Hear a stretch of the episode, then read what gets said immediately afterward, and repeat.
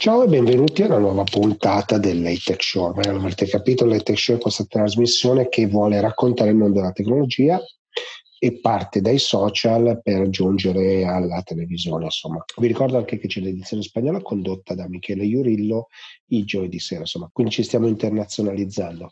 Ma non perdiamoci in chiacchiere, tanto tutti i vari collegamenti li trovate insomma in sovraimpressione tutto il tempo. Questa è una puntata molto particolare perché parleremo veramente di tanti argomenti diversi, è un pochino lunga, ma eh, partiamo. Bene, siamo qui con Maurizio De Collanza di IBM, che è già stato ospite peraltro dell'Atech Show, e vorrei capire proprio da IBM che cosa sta succedendo in questo momento in cui insomma stiamo andando verso una, una ripartenza, no? e quindi sta, anche l'IBM stessa mi sembra che stia guardando oltre, corretto? Assolutamente sì. Guarda, io Partirei da una riflessione di massima che riguarda che cosa abbiamo imparato da questa pandemia e che cosa stiamo imparando anche eh, considerando che la pandemia non è affatto superata fino a quando non avremo un vaccino, non potremo dire di averla messa alle spalle. In realtà quello che stiamo eh, sperimentando adesso è una convivenza il più possibile pacifica e controllata con il virus. La prima cosa che a mio avviso abbiamo imparato e che venivamo da un mondo che pensava di poter controllare tutto, eh, di poter avere il dominio assoluto sulle cose, eh, sul tempo e sullo spazio. Abbiamo capito che non è affatto così, perché arriva un essere infinitamente piccolo come un virus che ci sconvolge completamente la vita e l'esistenza e ci fa comprendere come questo controllo che noi pensavamo di avere in realtà non c'è. Ecco perché si parla sempre più spesso del concetto di resilienza, cioè la capacità di affrontare un'enorme, una grande sollecitazione senza piegarsi, senza spezzarsi, cioè mantenendo comunque una operatività, una capacità di andare avanti tale per cui nulla si fermi, che è un po' quello che abbiamo sperimentato durante i tre mesi di lockdown. In questo abbiamo compreso sicuramente molto di più e meglio quanto la tecnologia e quanto l'innovazione siano centrali. Abbiamo capito che non era possibile eh, fare mh, scuola a distanza senza utilizzare la tecnologia. Non potevamo garantire la prosecuzione di servizi fondamentali al paese come eh, il funzionamento delle banche, il funzionamento del commercio, senza utilizzare strumenti tecnologici e innovativi. Quindi il grande salto di consapevolezza è la parte migliore, la parte positiva di questa, di questa pandemia. Adesso stiamo entrando in una seconda fase, quella della convivenza con il virus, ma soprattutto quella di immaginare un progetto di lunga durata, cioè stiamo uscendo fuori dalla gestione emergenziale del problema e stiamo entrando in una fase in cui eh, abbiamo compreso quanto è importante sviluppare innovazione e tecnologia per essere pronti a garantire la continuità dei servizi, la prosecuzione della vita del paese di fronte a qualunque tipo di sollecitazione, anche una grave e pesante come quella di una pandemia eh, fortissimamente capace di replicarsi come il virus del Covid-19. No? Assolutamente, dopodiché abbiamo abbiamo nuovi problemi da, da affrontare, no? nel senso che l'Italia è sempre stata un pochino indietro dal punto di vista tecnologico e quindi adesso si deve rimettere al passo e c'è stata una forzatura verso il digitale importante che però adesso va razionalizzata. No? Ci abbiamo fatto fronte all'emergenza e adesso dobbiamo portarci alla normalità nuova che dobbiamo affrontare con il digitale ne fa parte. Dall'altro aspetto abbiamo tutta la parte di sicurezza, etica e quant'altro che eh, sono legati a doppio filo, no? E quindi mi sembra che voi abbiate delle belle posizioni perché ho partecipato insomma un po' dei vostri eventi ultimamente. Quindi... Corretto, e ehm, io credo, IBM è fortissimamente convinta che ci siano due tecnologie in particolar modo eh, da eh, considerare con grande attenzione proprio per garantire maggiore resilienza al paese. Sono da una parte il cloud per spostare quindi sulla nuvola tutto il carico delle operazioni da svolgere sia per quanto riguarda le aziende private ma anche per quanto riguarda la pubblica amministrazione, l'intelligenza artificiale perché rappresenta quella capacità di analizzare velocemente enormi quantità di dati per poi prendere le giuste decisioni. Immaginati quanti dati sono stati metabolizzati, analizzati durante questo periodo, per esempio dalla ricerca eh, medica e farmaceutica. Ecco, lì, eh, così come in tanti altri ambiti, l'intelligenza artificiale può davvero supportare eh, le persone adeguatamente formate nel poter prendere decisioni migliori possibili. Ma in tutto questo si inserisce il fattore etico, e cioè eh, noi siamo passati da una fase, chiamiamola pre-Covid, in cui la discussione intorno all'intelligenza artificiale era fortemente incentrata sul rischio di perdita di posti di lavoro, per poi scoprire che in realtà le aziende che hanno innovato di più e che hanno accelerato di più su questo tipo di tecnologie sono quelle che hanno avuto maggiore, maggiore capacità di resistere in questo periodo e saranno anche sicuramente capaci di più di altre di accelerare nella fase della ripresa economica. Ma come guidare al meglio questa intelligenza artificiale? Ecco, qui c'è un grande impegno da parte di IBM che è quello di indirizzare eh, questo tipo di tecnologie in modo che siano a supporto delle persone e non in sostituzioni, che garantiscano totalmente i diritti fondamentali delle persone e soprattutto la privacy. È un aspetto fondamentale. IBM ha un comitato etico al suo interno che analizza ogni progetto che abbia al suo interno l'utilizzo di intelligenza artificiale e se questi canoni non vengono rispettati, IBM non firma contratti e non partecipa a questi progetti. Se questo atteggiamento fosse applicato da tutte le grandi aziende o tutte le aziende in generale eh, che realizzano tecnologia, che costruiscono tecnologia, beh, indubbiamente avremmo la capacità di utilizzare al meglio questa opportunità tecnologica eh, senza correre il rischio che ci sfugga di mano, perché questo è fondamentalmente il rischio.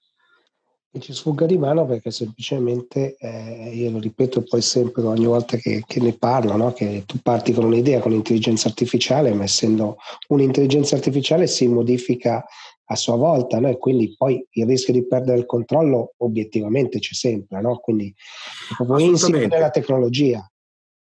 Assolutamente, ed è fondamentale comprendere come l'intelligenza artificiale altri non è che eh, chiamiamolo un software, no? chiamiamolo una grande capacità di calcolo, che però sono le persone che addestrano. No? Quindi se questo addestramento viene fatto in modo sbagliato, la macchina non farà altro che replicare questo addestramento sbagliato all'infinito. Faccio un esempio concreto. Eh, se chi ha il compito di addestrare la macchina eh, ha un'antipatia eh, per un certo genere o per un certo tipo di persona e magari in modo inconsapevole lo trasmette nelle istruzioni che fornisce alla macchina, la macchina poi di conseguenza replicherà questo genere di atteggiamento all'infinito, in modo inconsapevole anche per quanto riguarda eh, l'algoritmo.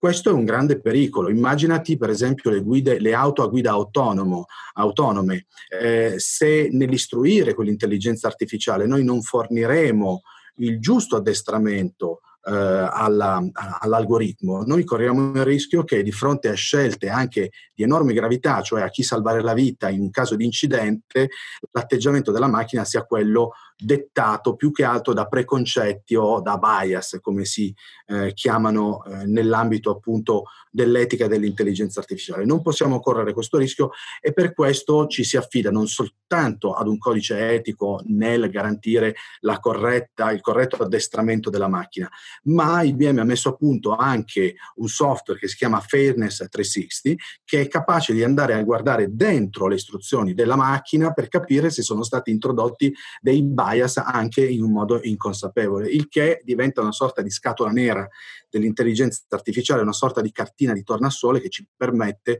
di controllare e verificare che sia stata istruita nel modo corretto e di conseguenza agirà nel modo migliore possibile per fornire eh, informazioni eh, utili alle decisioni degli addetti ai lavori, dei professionisti, no?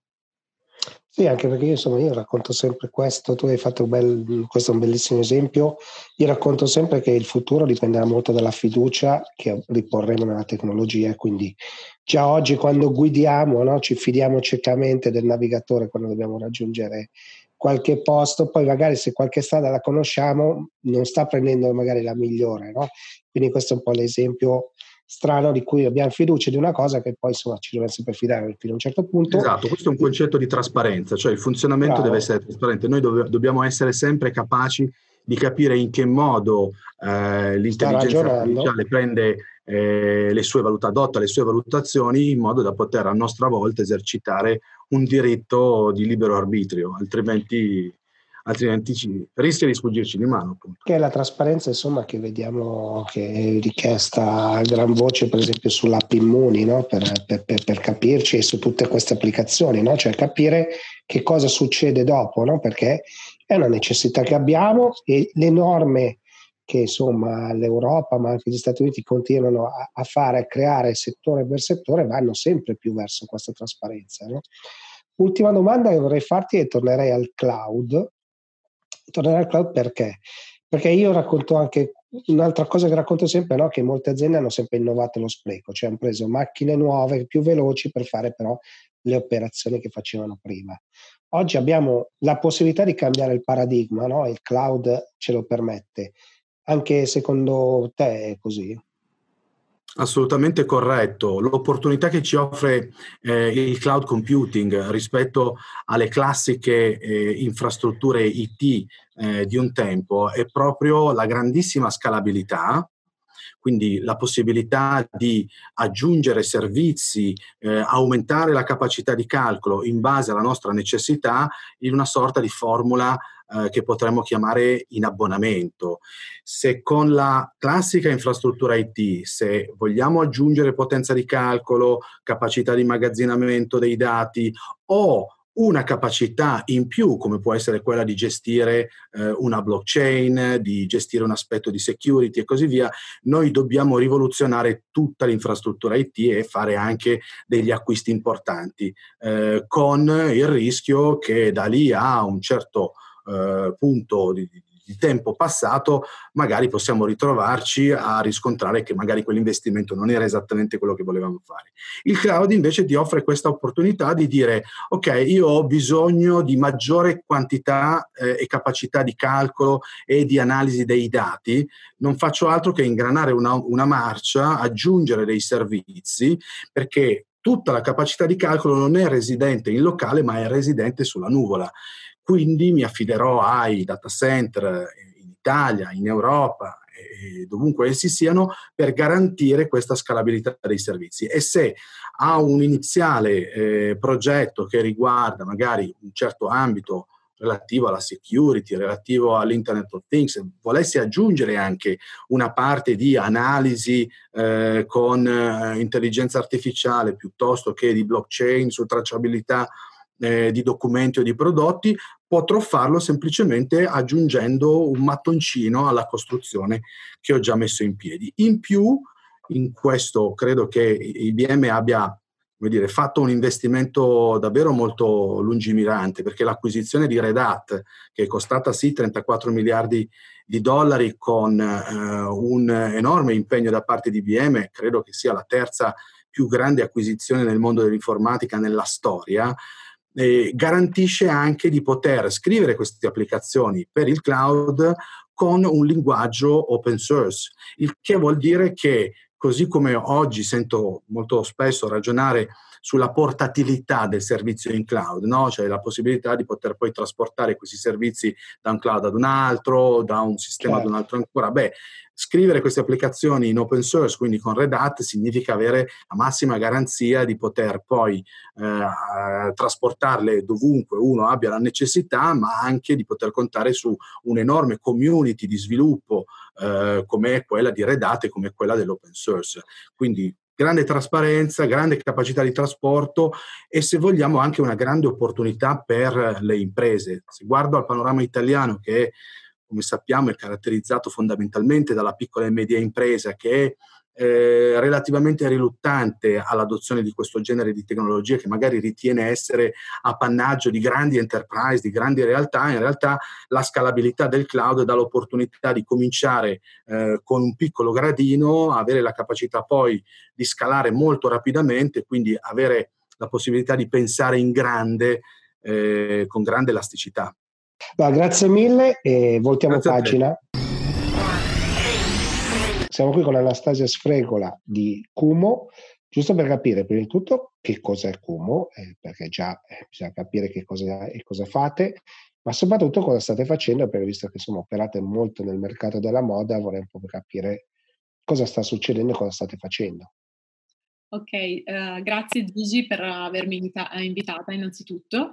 Allora, mi presento, sono appunto Anastasia Straga e sono la direttrice delle vendite di Cumo per il mercato italiano. Dico il mercato italiano perché Cumo è una piattaforma e-commerce, quindi è una piattaforma, l'unica piattaforma italiana, tra l'altro dico italiana perché di proprietà italiana, il founder è italiano, poi il board è internazionale, Kieran Borrard, il nostro CEO, è il vicepresidente di Google UK, Rona Harris fa parte del board, eccetera. Però dico italiano appunto perché il founder è italiano e ha fondato Cumo ed è l'unica che è entrata a far parte del Magic Quadra di Garner nel nel 2016, quindi abbiamo ricevuto questo premio e uh, diciamo stiamo gareggiando una partita molto grossa insieme a grandi pon- competitor e colossi americani da Magento, Shopify, Salesforce, eccetera. Quindi fondamentalmente Kumo è una piattaforma in cloud e in SaaS, quindi una piattaforma di proprietà e sicuramente il SaaS è, io definisco come una piattaforma di nuova generazione, perché di nuova generazione? Perché appunto tutto il mondo sta andando verso, verso il cloud e il SaaS. Noi abbiamo un ecosistema di server che è multi-tenant, quindi garantiamo da contratto il 99,98% di uptime, che è un po' il massimo che il mercato garantisce, ma poi è un po' il concetto anche del SaaS. Il SaaS cosa fa? Il SaaS ti evita tutti i vari aggiornamenti, no? quindi le piattaforme, quelle che erano un po' di vecchia generazione, non me ne vorranno, uh, si uh, rilasciano l'aggiornamento e poi sei tu cliente o tu IT manager o tu e-commerce manager che devi preoccuparti di aggiornare il software. La possibilità, voglio dire, di parlare ogni giorno con tantissimi imprenditori, IT manager, e-commerce manager e purtroppo loro eh, quasi sempre investono più tempo a stare dietro alla tecnologia rispetto a stare dietro al, a, a far crescere il prodotto, a far crescere il business. No? Quindi um, quel tipo di soluzioni ti uh, occupano tanto tempo. Noi siamo una soluzione un po' diversa perché non esistono versioni di Kumo, c'è sempre solo una versione, non c'è Kumo 1, Kumo 2, Kumo 3, Kumo si auto-aggiorna, quindi una sorta di pacchetto chiave in mano dove gli aggiornamenti li rilasciamo noi e li rilasciamo soprattutto ogni tre settimane, quindi questo ci permette di essere, io dico sempre time to market, perché uh, quando si sceglie una soluzione in SaaS, l'e-commerce manager o il marketing manager o l'IT manager è sempre preoccupato nel dire ok, però io non posso programmare, non posso fare coding e quindi magari se ho un un'esigenza, se devo integrare per esempio un nuovo sistema di pagamento o voglio utilizzare un nuovo tools per il marketing automation, non voglio fare qualsiasi cosa, ovviamente magari la, uh, la piattaforma decide magari di non farla, io non, non, posso integrarmi. In realtà noi riusciamo a fare tutto perché? Perché abbiamo questo metodo di lavoro appunto che è agile, uh, quindi ogni tre settimane rilasciamo degli aggiornamenti, quindi se il cliente ha delle esigenze ce le comunica, vengono prese in considerazione, viene fatta un'analisi e vengono implementate e rilasciate. Quindi magari non saranno rilasciate in tre settimane, ma in due sprint, quindi magari in massimo di due mesi, però comunque quella cosa viene fatta. Quindi diciamo siamo riusciti a trovare un balance tra quello che era il vecchio mondo, che è appunto um, l'on-premise, e uh, il SaaS però in un, in un metodo agile, quindi um, per quanto mi riguarda questo è veramente uno dei plus di Kumo. Seconda cosa, noi siamo una soluzione enterprise. Quando dico enterprise non significa che costa troppo, cioè significa che è una soluzione che permette di scalare in quello che è il tuo business. Quindi faccio un esempio pratico, soprattutto per il mercato italiano che ancora nell'e-commerce non è Uh, così avanzato no? rispetto agli altri mercati a cui la possibilità anche di, di vedere, perché io sono sono basata a Dublino, il nostro headquarter è Dublino, quindi gestisco il mercato italiano da, da tanto. Sono con Cumo da tre anni, ma mi occupo di e-commerce da, da 14 anni. Quando tu avvii un progetto online, man mano il progetto deve crescere, quindi deve scalare. Crescere che significa? Innanzitutto deve internazionalizzare e quindi la piattaforma ti dà ha delle caratteristiche tecniche che supportano l'internazionalizzazione, perché non si può pensare di internazionalizzare se per esempio non hai il multivat e noi ce l'abbiamo nativo in tecnologia, quindi gestisce la piattaforma gestisce tutte le complessità a livello di valute e gestione delle partite IVA in giro per il mondo. Uh, abbiamo il geopricing, uh, no- abbiamo implementato la nuova, nuova legge per il geobroking, abbiamo addirittura possibilità di gestire magazzini, multimagazzini, dare priorità a un magazzino rispetto a un altro. Se si creano progetti omnichannel, tutti, sono due anni che tutti, due o tre anni credo che tutti parliamo di omnichannel, uh, noi ne abbiamo realizzati tanti, quindi ne abbiamo, abbiamo realizzato full omnichannel. Full omnichannel che significa che comunque la possibilità anche attraverso la geolocalizzazione di andare in un negozio a ritirare la merce che ho ordinato online, il sito mi dà il negozio più vicino, poi magari mm, mi sposto di città, voglio cambiare quel, quel prodotto, vado in un altro negozio e mi permette di fare questo.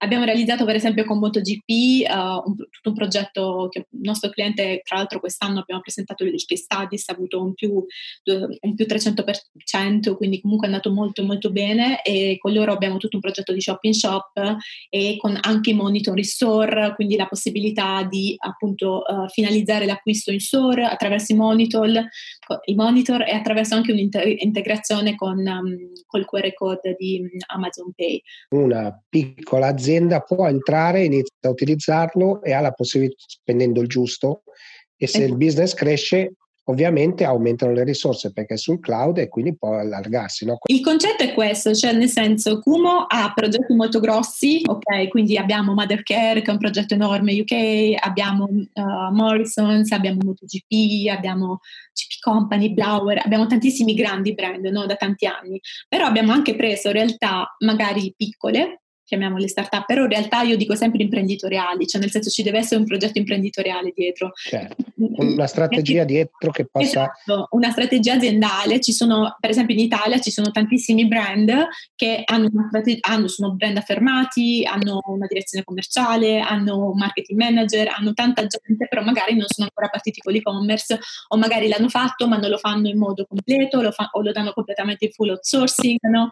Quindi fondamentalmente la nostra soluzione è una soluzione che va bene anche se non hai mai fatto e-commerce perché uh, facciamo tanta assistenza, nel senso il nostro plus è che abbiamo comunque un team, soprattutto per l'Italia, e questo lo dico un plus rispetto ad altre tecnologie dove uh, Italian speaker sono veramente pochi, noi abbiamo il team di assistenza, quindi pre-sales, post-sales, uh, è anche strategico, quindi abbiamo poi una persona dedicata che diamo al cliente, che è il nostro Customer Success Manager, che aiuta un po' anche poi nelle performance.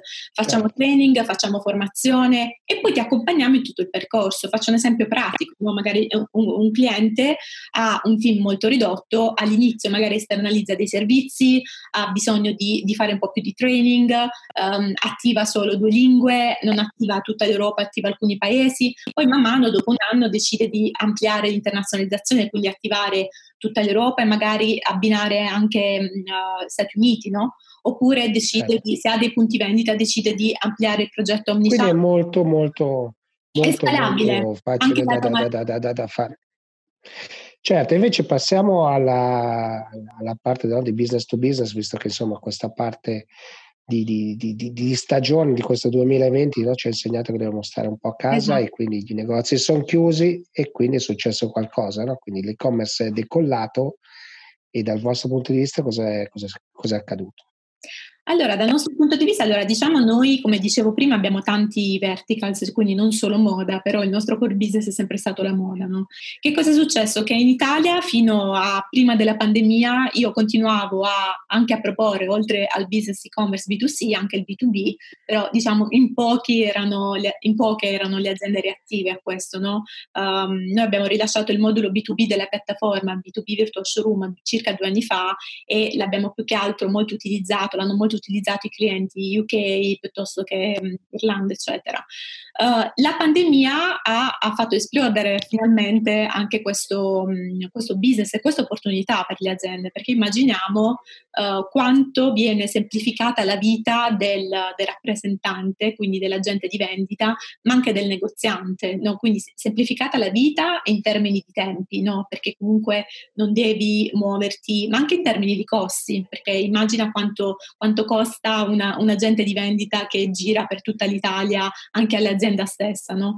Quindi le aziende si sono rese conto che attivando questo servizio possono far vivere la stessa esperienza d'acquisto del, um, che il, il, negoziante è abituato a vivere nello showroom, ma possono farla tranquillamente online.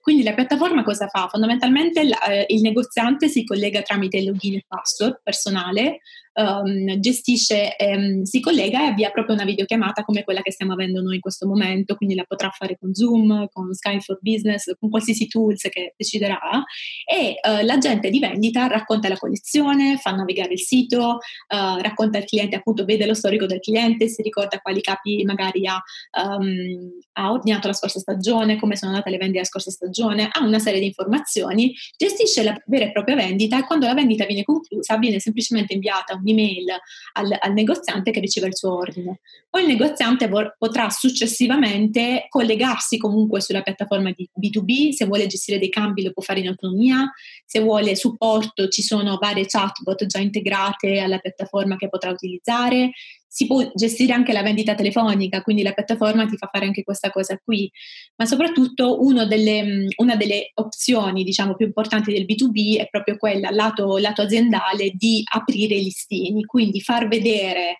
um, promozioni dedicate per tipologia di cliente, per tipologia di prodotto.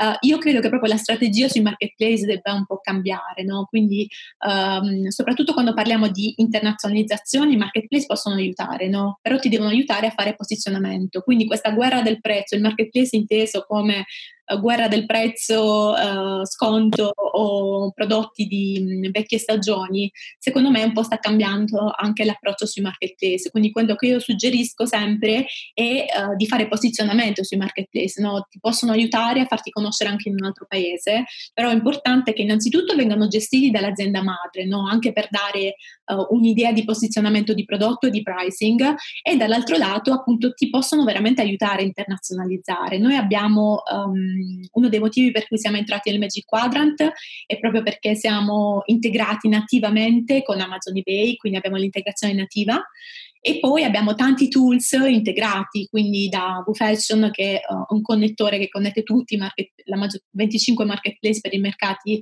asiatici luxury, quindi da Intramirror, Kuzum, Shamping, abbiamo Lengo integrato, quindi un altro connettore per Zalando, eccetera. Quindi da, mh, il concetto è da un'unica piattaforma, ecco, questi no, quando io dico enterprise per me significa anche questo, cioè quindi scalare.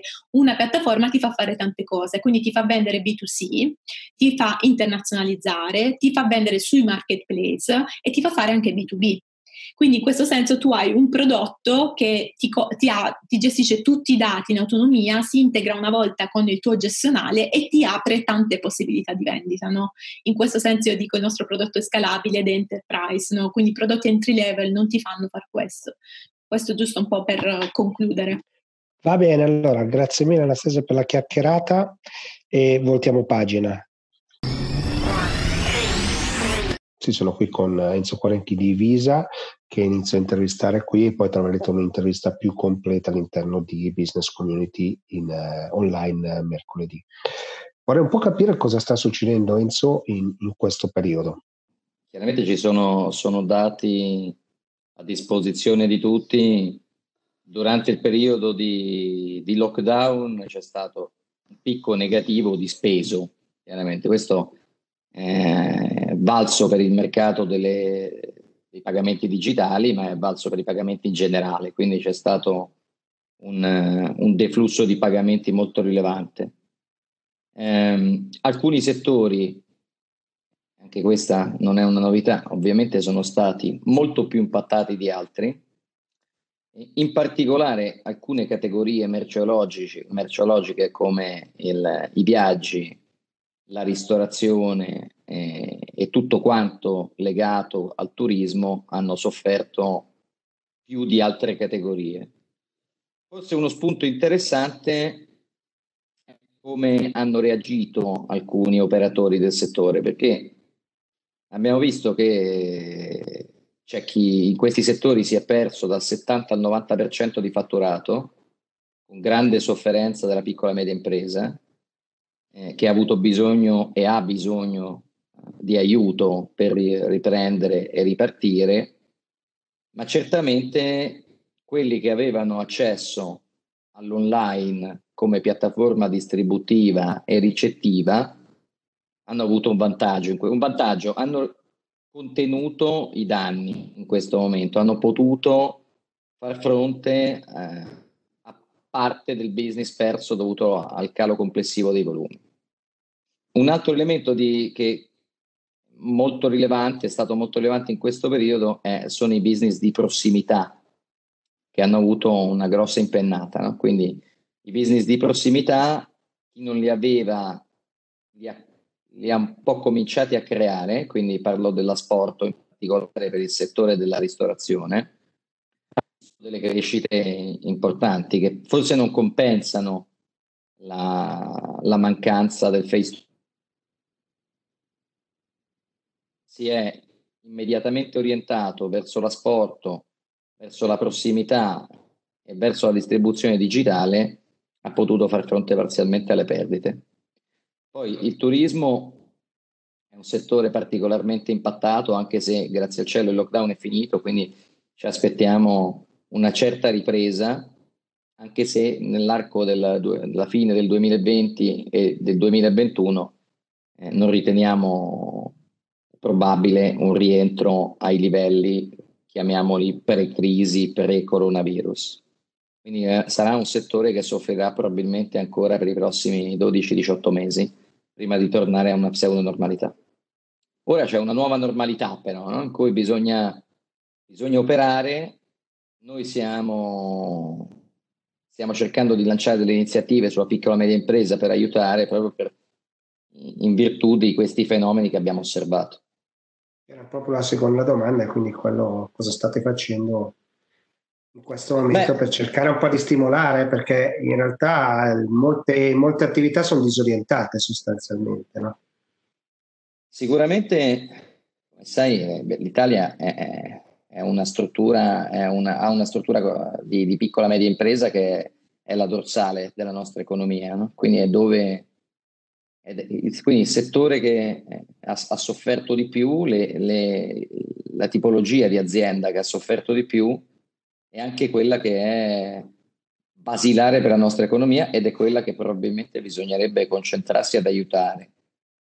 Una delle evidenze che ci ha portato la, la crisi eh, è che due milioni di persone che prima non erano online sono andate online e questo è un percorso da cui non si torna indietro, no? anche se l'Italia ha ancora molta strada da fare eh, per quanto riguarda il commercio elettronico. Ci sono ancora 10 milioni di persone che non hanno eh, accesso a internet o comunque non fanno uso di commercio elettronico. Sono, sono tante eh, sulla, sul totale nazionale, ma di questi 10 milioni nel periodo del Covid, 2 milioni in più si sono affacciati al commercio elettronico. Quindi vista anche l'incertezza del periodo, e come ha detto qualcuno, è impossibile fare eh, una previsione di cosa succederà a settembre, ottobre fino a dicembre. Non sappiamo se eh, il Covid è davvero sparito, sta sparendo, non sappiamo se tornerà.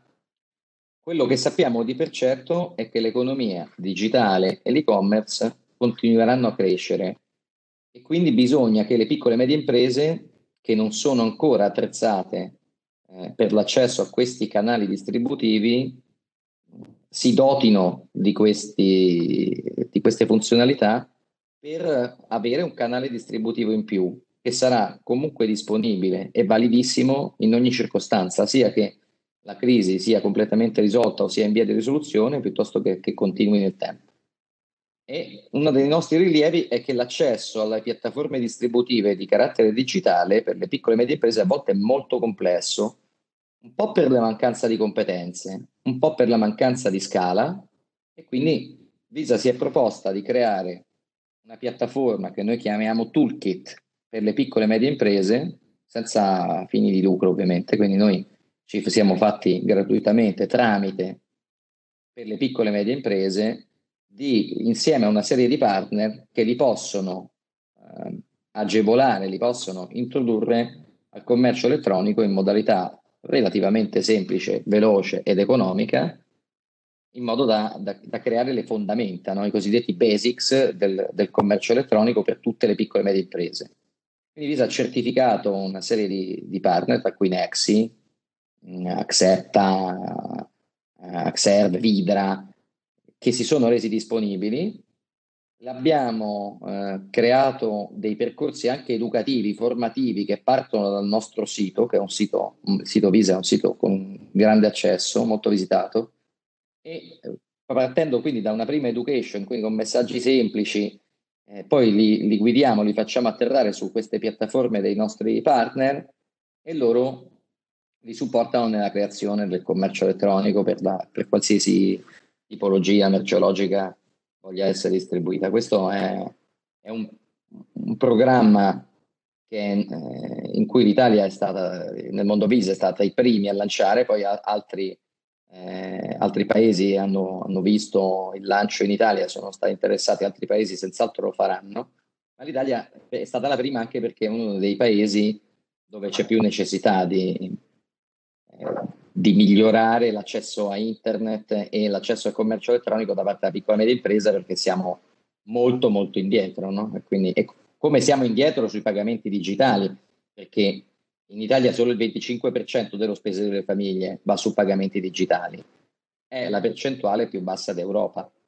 Nel resto dell'Europa l'Inghilterra sta al 65%, la, i Nordics al 94% e la Turchia quasi al 50% per, per, per, per. Quindi sicuramente c'è, c'è, tanto lavoro da fare tanto lavoro da fare anche con il governo. Eh. Il governo ha lanciato una serie di iniziative sia per la digitalizzazione prima del Covid, e di sostegno alla piccola e media impresa dopo il Covid, che sono, sono iniziative essenziali per la sopravvivenza di questo settore. Allora, grazie Enzo Quarenghi, country manager di Visa, per questa bella chiacchierata. Ricordo che sarà in versione più completa sulla prossima edizione di Business Community online mercoledì. Ma voltiamo pagina. siamo qui con Lino Garbellini, che è un giornalista e un formatore che è molto apprezzato ma nonché autore di questo libro che è Cultura Digitale di Tecniche Nuove, che mostrerà anche lui, in cui insomma c'è una prefazione un po'... No, a parte la battuta, Lino, vorrei un po' capire cosa, cosa, sta, cosa stai vedendo no? in questo periodo, visto che insomma hai tanti touch point e così puoi raccontarci quello che, che, che proprio stai vivendo in questo momento. Ciao Gigi, ciao a tutti. Allora sì, una cosa, questo è il mio ultimo libro, Cultura Digitale, la prefazione è del nostro mitico Gigi Beltrame, che ringrazio anche in questo caso. Questo è il mio penultimo libro, Professione Influencer, è andato molto bene, tuttora eh, vedo che vende parecchio, mi contattano, mi chiedono informazioni. Eh, riguardo all'ultimo periodo, io direi che eh, l'Italia ha avuto un'accelerazione per quanto riguarda il digitale pazzesca, perché le persone gioco forza si sono ritrovate in smart working, si sono ritrovate a utilizzare strumenti che eh, persino alcuni addetti lavori tra di noi, giornalisti della tecnologia, videoconferenze di gruppo con share dello schermo, forse io ne ho fatte alcuni anni fa e persino dei giornalisti di settore avevano problemi su questo fronte. Assodato che dopo due mesi Zoom, Meet e compagnia cantante sono di, purtroppo non alcune piattaforme comunque semplici, ma un pochino più professionali che all'estero si usano tanto, vedo che da noi si usano ancora meno. Forse è un po' un peccato perché comunque renderebbe più agevole il lavoro. Però, dato che queste cose sono entrate nella vita di tutti i giorni, sono i migliori compagni della vita lavorativa di tanti di noi, persino dei ragazzi con la scuola, in generale la, la, la tecnologia ha avuto un'accelerazione. Per cui io ho fatto tanti corsi ai negozianti, commercianti in questo periodo e la, la, cosa buona secondo me è che il commerciante inizia a interessarsi di cose che non ha mai fatto, per esempio una presenza radicata sui social, è strutturata sui social, una strategia sui social media, piuttosto che un sito da rimodernare e fare in un certo modo e gli puoi persino parlare di delivery, di ordini tramite WhatsApp business, cose di questo tipo che una volta secondo me sarebbero state impensabili. Dopodiché ti posso raccontare, per quanto riguarda la mia esperienza sempre con i commercianti, c'è questa grande voglia di fare e mi ha fatto, ti, fa, ti cito un paio di esempi. Una, una proprietaria di un, di un, ristorante mi ha detto mi ha costretto ad aprire il computer e guardare le mail. Quindi questa voleva in qualche modo, perché ha capito anche sugli input dei figli, che doveva utilizzare la pagina Facebook per il ristorante. Stiamo parlando di un punto turistico in montagna in questo caso in Lombardia, perché io vedo che in altre parti sull'arco alpino, dove probabilmente c'è più budget, sono regione autonoma, quello che vogliamo, però si sono mossi anni fa, quindi voleva una presenza sui social, ma quello che mancava forse è questa bruttissima parola alfabetizzazione informatica, cioè l'uso del computer, una linea che funziona, avere il computer a casa, guardare tutti i giorni la mail. La stessa TP che mi ha invitato a fare i corsi mi raccontava abbiamo problemi a comunicare a volte con i commercianti perché gli mandiamo la mail ma dobbiamo fare il recap via telefono. Quindi bene che ci sia un interesse verso un mondo social, digital, che prima non c'era, credo però che questo digital divide questa cosa di cui forse avevamo parlato con te non in diretta, ma quando ci siamo visti in persona, io ho parlato con tanti imprenditori in questo periodo, soprattutto nel primo mese, mi raccontavano che quando l'azienda è passata in smart working, un 10-15% dei dipendenti avevano dei problemi, nel senso che o non avevano la connessione fissa a casa perché si usa meno, perché ha dei costi fissi, quindi tanti usano solo il cellulare e alcuni non avevano nemmeno un computer a casa. Quindi da un lato c'è questa cosa in azienda, da un lato anche il lavoratore, il lavoratore autonomo, l'attività commerciale vuole uscire un po' dal guscio, esplorare le possibilità del digitale, ma secondo me abbiamo da lavorare non solo a fare corsi sui social media, le, la presenza digitale, il personal branding, ma anche forse qualcosa che viene prima, più proprio su quella che dieci anni fa si chiamava informatica, information technology. Siamo ancora lì purtroppo, quindi per cui... questo, questo è verissimo e poi abbiamo degli strumenti spesso in casa che non erano adeguati alla risposta di questo periodo, tant'è che abbiamo visto una crescita di vendita di computer e di tablet pazzesca, no? per cui è stato così. Direi ben venga questo, cioè non solo biciclette, ma ben venga che la gente, benissimo anche sul discorso biciclette, ma ben venga che la gente si sia un po' aggiornata per quanto riguarda l'hardware. Dopodiché la nostra analisi, la mia analisi dell'anno scorso, qui con cultura digitale, l'analisi col tuo libro nella mia introduzione, al mio libro e con il tuo libro di filosofia correggimi se sbaglio, era una considerazione più sui massimi sistemi, cioè noi cercavamo di capire come la gente deve rapportarsi a livello di cultura per sapersi rapportare alla tecnologia. Purtroppo io mi sono reso un po' conto che c'è ancora uno step prima riguardo alle riflessioni che abbiamo fatto, che si tratta non solo di capire cosa ti serve la cultura digitale per scegliere tra Facebook o un altro strumento, per scegliere come il digitale può essere utile a fare più business, a cambiare il tuo business, ma forse ancora prima c'è proprio bisogno di fare tanta formazione su quali sono questi strumenti del digitale, cosa che io davo un po' per scontato e che questo periodo del Covid eh, ha fatto emergere, però mia opinione personalissima. Vedo anche più maturazione, non so se anche tu hai questo, questa sensazione, da parte dei singoli, abituati a comunicare anche con i nipotini, i cuginetti, i compagni di classe via videoconferenza, forse anche quando vanno sui social hanno una maggiore attenzione al cosa e come condividono. Ah, sono, sono, assolutamente d'accordo su, su, soprattutto su questa parte, nel senso che eh, sicuramente i più piccoli li abbiamo buttati dentro il mondo del digitale e secondo me hanno imparato un'etichetta da soli, capendo subito cosa è bene e cosa, cosa è male. Quindi questo è sicuramente vero. C'è un altro io aspetto... dico sempre, scusa se ti interrompo, l'esempio che faccio sempre io è che quello è il loro mondo, loro hanno i loro anticorpi. Quando io andavo al bar della scuola sapevo benissimo cosa dovevo dire e non dire, stessa cosa loro sono sempre in questo mondo del digitale quando si muovono con la classe, con l'insegnante, è vero che ci sono stati casi pessimi, succede un po' di tutto, però tante volte loro gli anticorpi ce li hanno, sono d'accordo con te. E quindi, no, l'altro aspetto, dicevo, è sugli anziani, cioè sugli over 60, diciamo che abbiamo portato il digitale lì e questo secondo me è, è un aspetto molto interessante che ha aiutato molto in questo periodo. No? E questo sicuramente è valido, dopodiché abbiamo sacche da, dalle banche alla burocrazia in generale che insomma è rimasta, è rimasta sostanzialmente al palo, no? quindi abbiamo sicuramente questo problema. Poi vedo che tu fai le domande a me, quindi la cosa non è... no, sul discorso degli over 50 sono d'accordo con te, ho cosa che non faccio mai in questo periodo Covid, ho gestito anche una pagina Facebook di un comune e la pagina era un'idea, era una sorta di piazza virtuale per far connettere le persone, cosa che non mi sarei mai aspettato. Chi si connetteva sempre erano, le, guardando i dati, donne tra i 50 e i 75, cioè la presenza vera di questa pagina dedicata a tutti gli abitanti di questo comune di 10.000 abitanti che cercavano in qualche modo un sostegno, uno scambio in un periodo difficile come il lockdown, erano persone di quell'età e, e, che in sostanza davano già per scontato l'utilizzo di Facebook, erano già su Facebook, lo usavano con tutti gli errori del caso, veramente un servizio per loro, loro erano su Facebook, quindi sono d'accordo con te che in quella fascia c'è stato un impulso incredibile.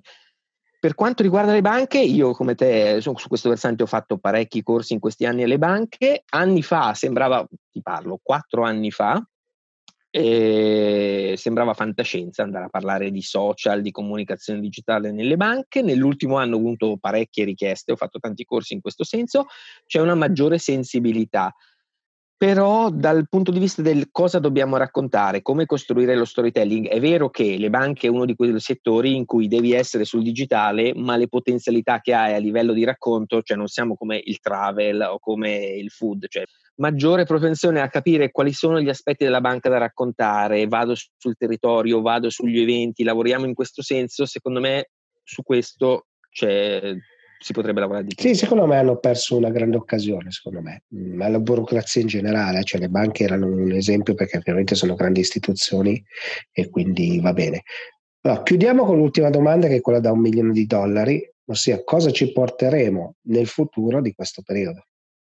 Beh, eh, sicuramente la, mm, una maggiore coscienza riguardo il fatto che questi strumenti servono per comunicare, ci danno veramente delle ottime opportunità per comunicare e lavorare online. Il computer non è solo svago, non è solo nuove generazioni, qualsiasi sia la tua età o la posizione geografica, puoi veramente eh, costruire un, un rapporto con gli altri, lavorare, usarli quotidianamente. Credo anche che, mh, mhmm, direi, vorrei usare questa brutta parola, smart working, che è sulla bocca di tutti, abbiamo capito che lavorare online non vuol dire, perché noi abbiamo questa mentalità del lavoro, diciamo così, 9 to 5, dell'impiegato alle poste in stile italiano, adesso abbiamo capito che magari lavoro un po' meno, ma facciamo una riunione online, diciamo due stupidate di meno, risparmiamo tempo, facciamo una riunione tramite videoconferenza, non è più solo una questione di tempi, è una questione di performance, prestazioni, obiettivi siamo un po' più, c'è stato uno switch di mentalità che secondo me è favorevole. Non credo che tutte le, le aziende adesso passeranno allo smart working, però visto che l'abbiamo usato per tante settimane, abbiamo capito che funziona, cioè, la fiducia è cambiata tra datore di lavoro, capo e dipendenti, forse veramente un giorno, settima, un giorno e mezzo a settimana ti farò usare lo smart working, non controllerò che tu sei otto ore online, mi basterà semplicemente che le cose che ti ho chiesto di fare, le mail che ti ho detto di mandare, il progetto su cui ti ho chiesto di lavorare, tu l'hai fatto veramente. Questo secondo me l'altro imparato... lavoro ce lo porteremo dietro. E poi abbiamo imparato ad essere puntuali. Eh? Io credo che gli italiani erano famosi per essere poco puntuali, siamo diventati puntualissimi, sì, ci presentiamo in orario, quindi questa cosa qui secondo me eh, era fondamentale e adesso ci siamo accorti quanto vale. Dopodiché 4, un altro 5, problema emerso di cui mi sono reso conto quando hai a che fare con i social è l'inglese. Non so se come giornalista eh. ti è mai capitato di fare dei viaggi all'estero il giornalista italiano parla l'inglese male, peggio di noi credo forse solo il, il, greco, ma non perché, ma perché probabilmente ha una propensione a parlare quel tipo di lingua, il tedesco, persino lo spagnolo è più strutturato per quanto riguarda l'inglese, riesce a, a dialogare senza problemi e poi quando hai a che fare con tutto un mondo di internet in cui l'inglese è importante, tu gli fai un corso sui social, dici non devi usare questo termine in inglese, beh come facciamo però? Cioè, a questo punto bisogna sdoganare un po' anche l'inglese, cioè dovremmo lavorare anche sul fonte della lingua, credo. Vedo che nelle scuole medie elementari si sta facendo tantissimo. Io all'inizio, quando i miei bambini erano piccoli, ero convinto che l'inglese fatto così alle elementari portasse poco perché nei primi due o tre anni sembra una cosa veramente velleitaria, ma alla fine una serie di cose se le portano dietro e quando poi arrivano in quinta elementare o alle medie la dimestichezza di alcuni termini li hanno imparati e ne imparano altri con una maggiore facilità. Grazie mille per la chiacchierata e grazie voltiamo pagina. Grazie a voi.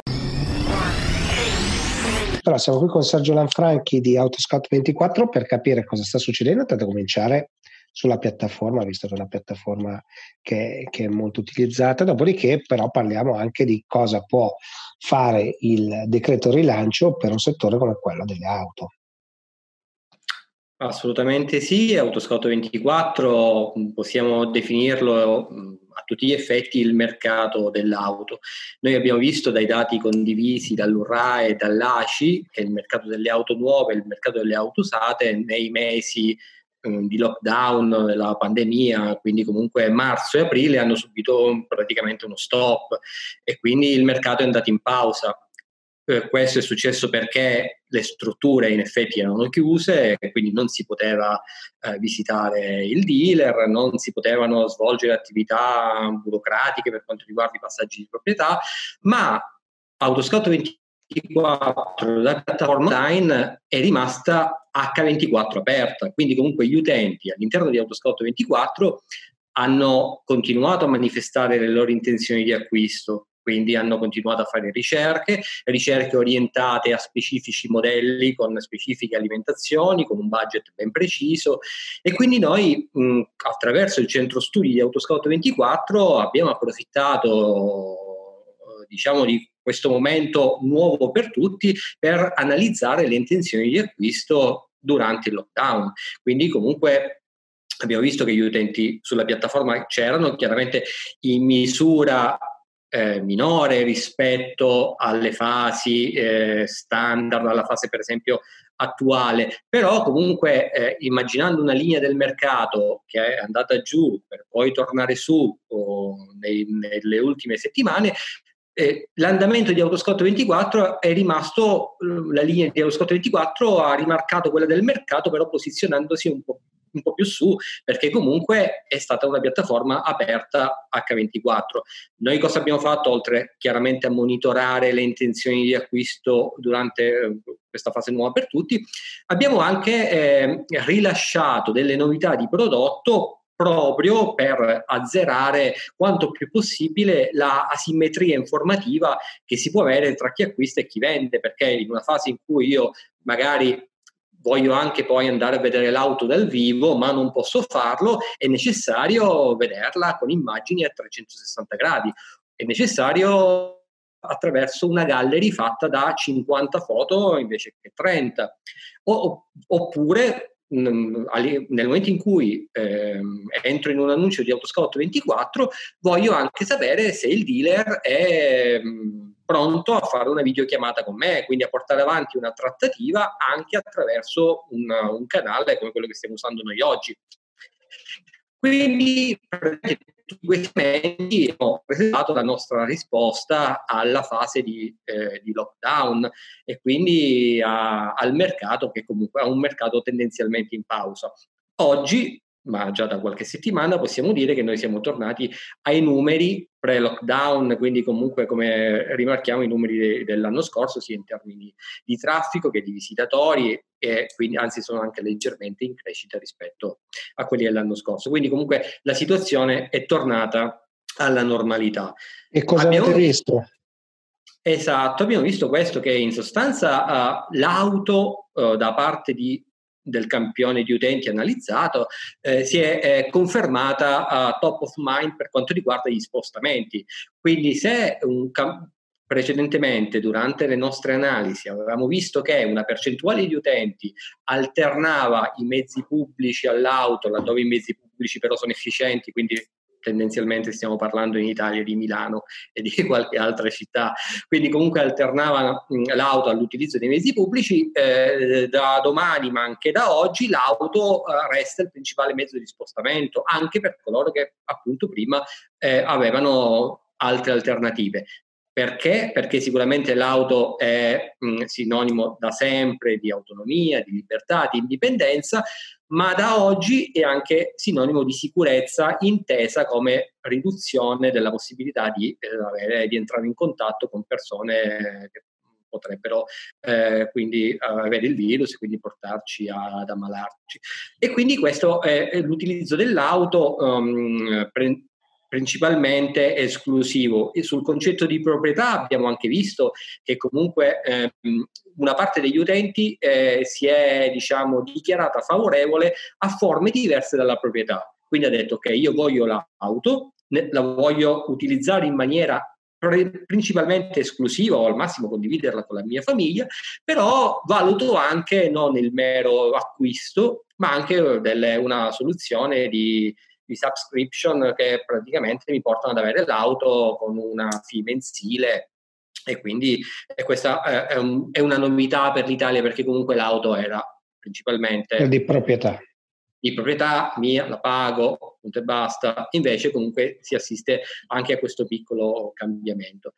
Abbiamo anche visto um, che eh, una parte degli utenti ha dichiarato che comunque mh, diciamo, porterà avanti il processo di acquisto dell'auto quando tutto tornerà alla normalità e quindi tendenzialmente eh, molto presto e, ora, e vedremo se gli incentivi daranno un boost a questo. A che questo poi è la parte poi della domanda, no? dicevo quanto oggi ci sarà sì. un aiuto concreto, insomma.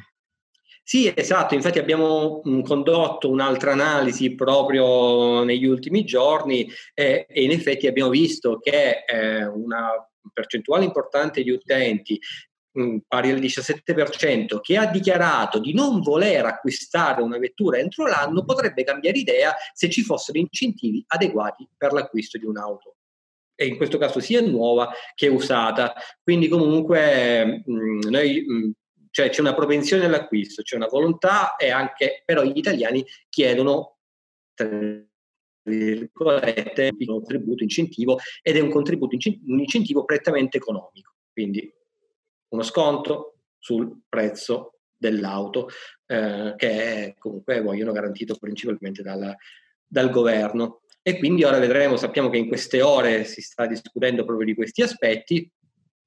E tendenzialmente eh, mh, è, interessante, secondo me è importante che comunque l'attenzione sia, um, si stia focalizzando anche sulle auto usate. In Italia Mm, c'è un problema fondamentale che è quello del, del parco auto circolante abbastanza vecchio.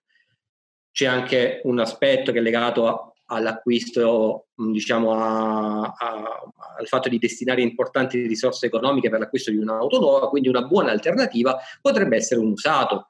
Un, per chi oggi guida un'auto Euro 2, passare a un'auto Euro 5 è comunque una scelta che ci porta ad avere un parco circolante più giovane, sicuramente un parco circolante più sicuro, perché comunque eh, la tecnologia di un'auto più recente è superiore a E poi meno inquinante che detto oggi fa, eh, ancora più effetto.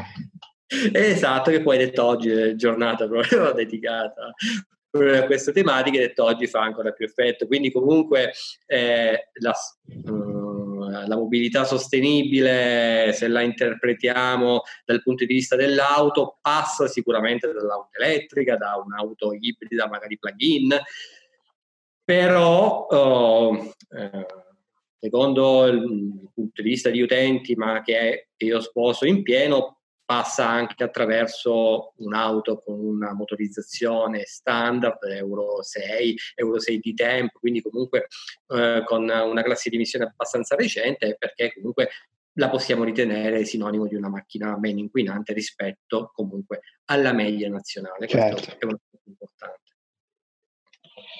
Va bene, poi non so se vuoi aggiungere qualcos'altro Sergio, però mi interessavano più o meno queste cose qui.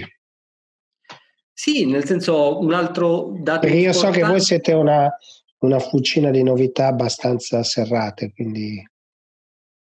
Sì, noi praticamente abbiamo tra virgolette approfittato um, di questo periodo per metterci alla prova ancora di più, noi lo facciamo tutti i giorni per rispondere alle esigenze eh, di una industria che è quella automotive che è molto importante in Italia, che comunque rappresenta una grande percentuale del PIL in termini di aziende, di fatturato e di persone impiegate. E di eh, IVA, perché ovviamente. Assolutamente sì, un'auto venduta vuol dire anche un introito importante per lo Stato, però vuol dire anche comunque un sostentamento per un'intera filiera. Quindi noi siamo focalizzati H24 su questa attività, sul garantire ai nostri clienti che sono dealer ufficiali, sono indipendenti, ma sono anche privati, eh, di poter portare avanti il loro business in maniera efficace ed efficiente, quindi garantendo delle lead qualificate e quindi eh, facilitiamo, diciamo, facciamo da catalizzatore del processo ecco, di acquisto della, dell'auto, per usare un termine chimico applicato certo. sempre automotive. Ehm, quindi eh, questi aspetti sono fondamentali e noi verso quale direzione stiamo andando? Stiamo andando verso la direzione delle, delle online transaction, quindi dell'acquisto dell'auto prettamente online. Oggi Autoscout 24 rappresenta nel, nel, diciamo, del percorso di acquisto di un utente un touch point fondamentale, però altri touch point sono dati dalla visita in concessionaria e così via. Questi touch point non moriranno mai, anzi comunque ci saranno sempre, però il digitale all'interno del processo di acquisto andrà ad assumere un ruolo sempre più importante. Quindi in Germania noi già eh, vendiamo le auto online. In Italia stiamo andando in questa direzione. Quindi abbiamo dei prodotti che eh, ehm, trasformano una lead in una intenzione di acquisto che comunque al momento non è vincolante, ma che porta uh, comunque, ma che facilita il processo di acquisto dell'auto. Eh. E che porta alla fine a una transazione. Che, esatto, esatto, sì, perché comunque quello che garantiamo ai nostri clienti è una lead più che qualificata con una vera intenzione di acquisto importante che è per un determinato modello, per un determinato budget, una determinata alimentazione e così via. Quindi... Va bene Sergio, dai, allora grazie mille per la chiacchierata e grazie voltiamo pagina. Bene, siamo giunti al termine di questa puntata dell'Hightech Show. Come sempre poi ci sarà Gianluigi Bononomi che questa volta ci parlerà insomma di un oggettino grafico che lui utilizza spesso, ma lo voglio togliervi la sorpresa. Vi invito sempre a seguirci su tutti i social, come state facendo, di condividere se vi è piaciuta la puntata con i vostri amici e di ovviamente di richiederci se ci sono degli argomenti che eh, vi interessano. Vi ricordo anche che c'è l'edizione in spagnolo condotto da Michele Iurillo, nonché anche i podcast, quindi non solo video, che li trovate insomma su tutte le piattaforme, basta fare una ricerca Late Show. Mi resta altro che dirvi, buonanotte. Ma Gianluigi, Spesso mi dicono, ma perché c'è quel tuo avatar dappertutto? E sul libro, e poi sul sito, e poi sui video, e poi sulle immagini, e poi di qua, e poi di là. Perché usi quella caricatura? A parte, quella caricatura non è che poi sminuisce la tua professionalità. Ma io penso di no, addirittura sminuire la mia professionalità, credo che mi rappresenti anche abbastanza, cioè eh, lo, lo mettino col bogione, si dice dalle mie parti, col testone, con la cravatta.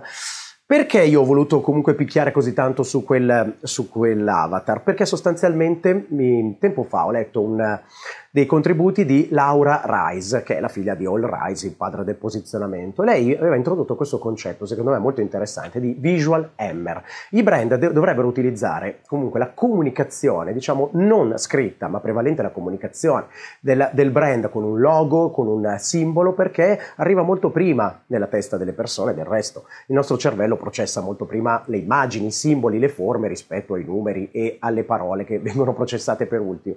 E quindi gli esempi, ce ne sono migliaia di esempi, però pensate a questa silhouette, che cosa vi ricorda? Questa silhouette non c'è neanche bisogno di dirlo, oppure anche questo simbolo che associ non soltanto a una marca di automobile, ma anche a un concetto forse anche di posizionamento di lusso e via dicendo. E quindi no, non stiamo sempre e solo parlando comunque di loghi, non stiamo parlando di comunque della, diciamo, l'oggettivificazione, sempre che si possa dire una cosa del genere del brand, ma si possono usare anche altri appunto visual Hammer oppure Nail Chiodi, dice Laura Rice, e io ho deciso di farmi l'avatar che praticamente ormai vive di vita propria. Pensa che a un certo punto dei bambini mi avevano chiesto il pupazzetto, solo che costava 150 euro fare il pupazzetto, non mi sembrava il caso, e soprattutto qualcuno mi continua a chiedere ma dove l'hai fatto questo avatar? Te lo sei disegnato tu in un programmino, voglio farlo anche io, perché ci provano con, la, con l'avatar di, di, Facebook e fa abbastanza schifo l'avatar di Facebook, e allora il segreto è trovare un professionista che te lo faccia. Io l'ho trovato in Indonesia. Sono andato sul sito Fiverr, che è praticamente una più grande grande piattaforma di professionisti che possono lavorare da remoto e mi sono fatto fare questo avatar che adesso ha praticamente come il ritratto di Dorian Gray, praticamente spero che sia lui a invecchiare e io no, in realtà non è vero perché purtroppo Barba Bianca va avanti.